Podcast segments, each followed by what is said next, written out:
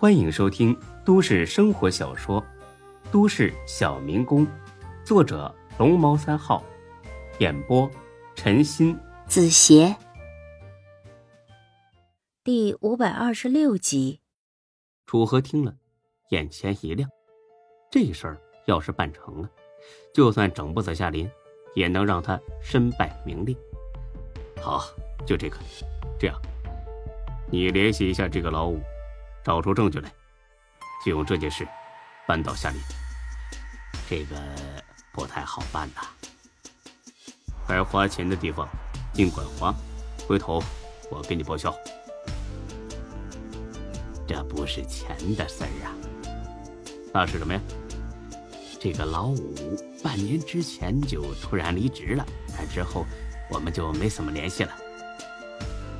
不计一切代价把他找回来，告诉他，只要他愿意当证人，我会给他一笔钱，很大的一笔钱，足够他一辈子衣食无忧。那好办，我联系一下之前老同事，看看有没有人知道他的下落。嗯，越快越好，最迟不要超过两个月。这个我可不敢保证啊，我只能尽力而为。别紧张。我不会强人所难的。如果到时候找不到这个老五，那咱们再找新的突破点。嗯，好。王哥，我还有点事，就不留你了，请吧。记得一有消息，立刻跟我联络。哎，明白明白。王德臣出了大楼，开车走了，后面就有一辆车立刻跟了上去。不多时，跟踪他的人回了过来。楚总，王德臣从咱们这儿离开之后，先是去银行取了十几万现金，然后又去了坤沙酒店，当着很多人的面把钱砸在了那个叫大飞的身上，之后就回家了。有意思，看来他是恨透了坤沙集团。哦，对了，摸清楚那个叫大飞的底细了吗？我总觉得他打王德臣这件事儿。不太真实，哎，都摸清楚了，他什么背景都没有。这个人最开始是个建筑工人，在工地上干了三年多，后来被老乡带着去王朝 KTV 当保安。再之后，这小子就傍上沈金虎了，然后慢慢的就混出了现在的地位。楚河微微皱了眉头，一个民工出身的人，能够。爬打到现在的位置，这么说，他应该是个八面玲珑、阿谀奉承的性子。这种人做事都很低调内敛，不太可能当着那么多人的面儿动手打王德臣吧？这小子不会是在给咱们演戏吧？哎，楚总，这次您可是多虑了。我打听的很清楚，这个叫大飞的呀，是个火爆脾气，除了丁坤和沈金虎能压住他之外。坤沙集团就没有第三个人敢管他。哎，对了，听说去年他还把沈金虎的亲弟弟给打了一顿呢。有这事儿？那沈金虎没追究他？没有，似乎是沈金虎的弟弟有错在先。大飞又是沈金虎的心腹小弟，和亲兄弟也差不多，所以后来这事儿也不了了之了。楚河翘着桌子想了一阵。你说这个大飞有没有可能被咱们策反呢？嗯，够呛。他对沈金虎和丁坤非常忠心。嗯，好吧，那咱们还是从夏林这边入手。只要扳倒了夏林，坤沙集团独木不成舟，嗯，也蹦跶不了几天了。哎，是。坤沙集团店面处理的怎么样？只剩下坤沙大酒店在营业。嗯，再催一催，把这一家也给关了。我要让丁坤知道咱们楚天集团的厉害。哎，好，我这就去催。第二天，坤沙大厦丁坤的办公室里，只有丁坤和大飞在。丁坤还算淡定，大飞的脸上已经明显有了怒意。丁哥，他们这是要赶尽杀绝呀，连坤沙大酒店都给封了。咱们要是再不还击，楚河这小子还真以为咱们是软蛋呢。你打算怎么反击啊？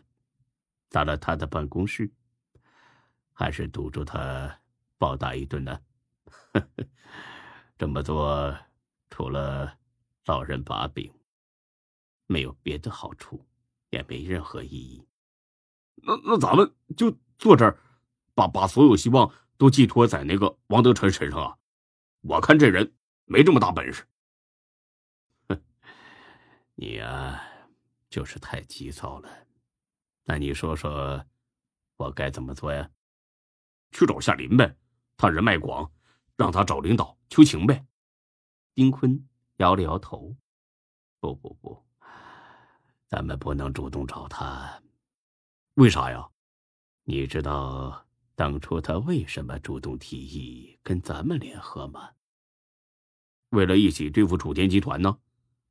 这只是一个方面，更重要的，他是想借着这次机会吞并咱们。大飞听了一愣：“吞吞并咱们？他他跟你说了？这种事能当面说吗？这这可能吗？”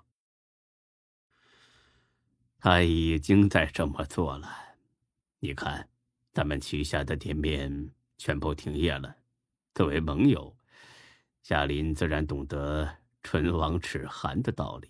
按理说，他应该帮咱们一把，哪怕只是假惺惺的说“心有余而力不足”。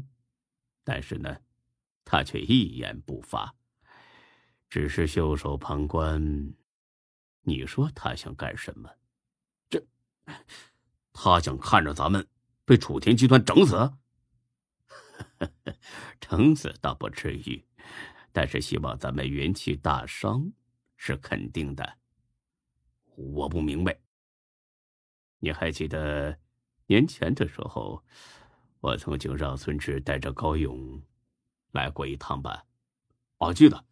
呃，那时候你说想跟高勇合作搞房地产，对，而且高勇也很痛快的答应了，而且热情邀请我们尽快派出工作人员到他的工地上参观学习。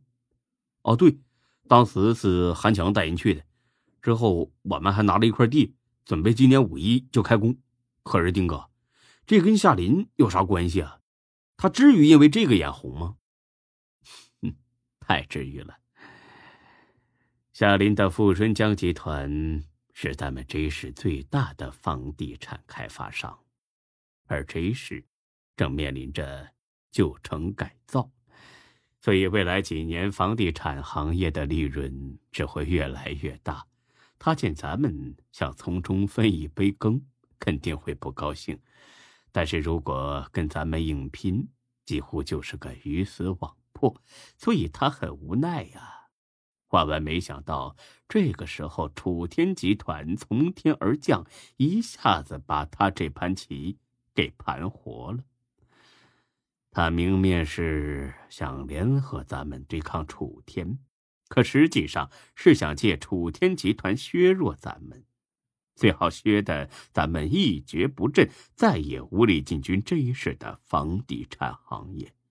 那么他的目的就达到了。我还是不太敢相信，因为这楚天集团来者不善呢。真要是整垮了咱们，那富春江那可就孤立无援了。那到时候等待他的只有被吞并的命运呐。如果夏林原本期望的就是被吞并呢？这这可能吗？富春江。可是他半辈子的心血啊！你记住了，他是一个商人，而商人首先考虑的就是利润最大化。如果被吞并了，得到的回报更多，他何乐而不为呢？本集播讲完毕，谢谢您的收听，欢迎关注主播更多作品。